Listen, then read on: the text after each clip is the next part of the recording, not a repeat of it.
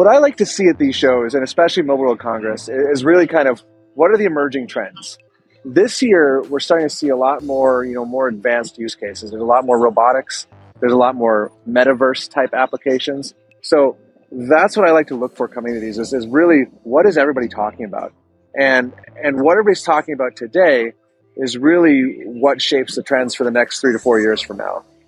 A lot of vendors and a lot of companies are making really, really interesting applications, whether it's robotics or software applications or other delivery services, are, are looking at this from a, you know, what's the end user application or what's the back end processing required to deliver this application?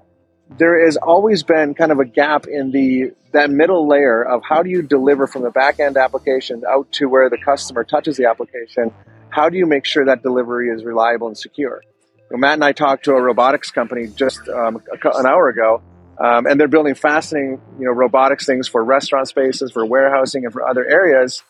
But they didn't really have a strong plan on how they're going to deliver connectivity to the robots. They're basically just saying whatever the enterprise wants to use, we'll allow them to use. And while that's an okay story, I think this is where our announcement comes in and says, well, well, we're answering that question. We're answering that gap, and we can now build that reliable and seamless and flexible mm. connectivity backbone to deliver those applications on top of.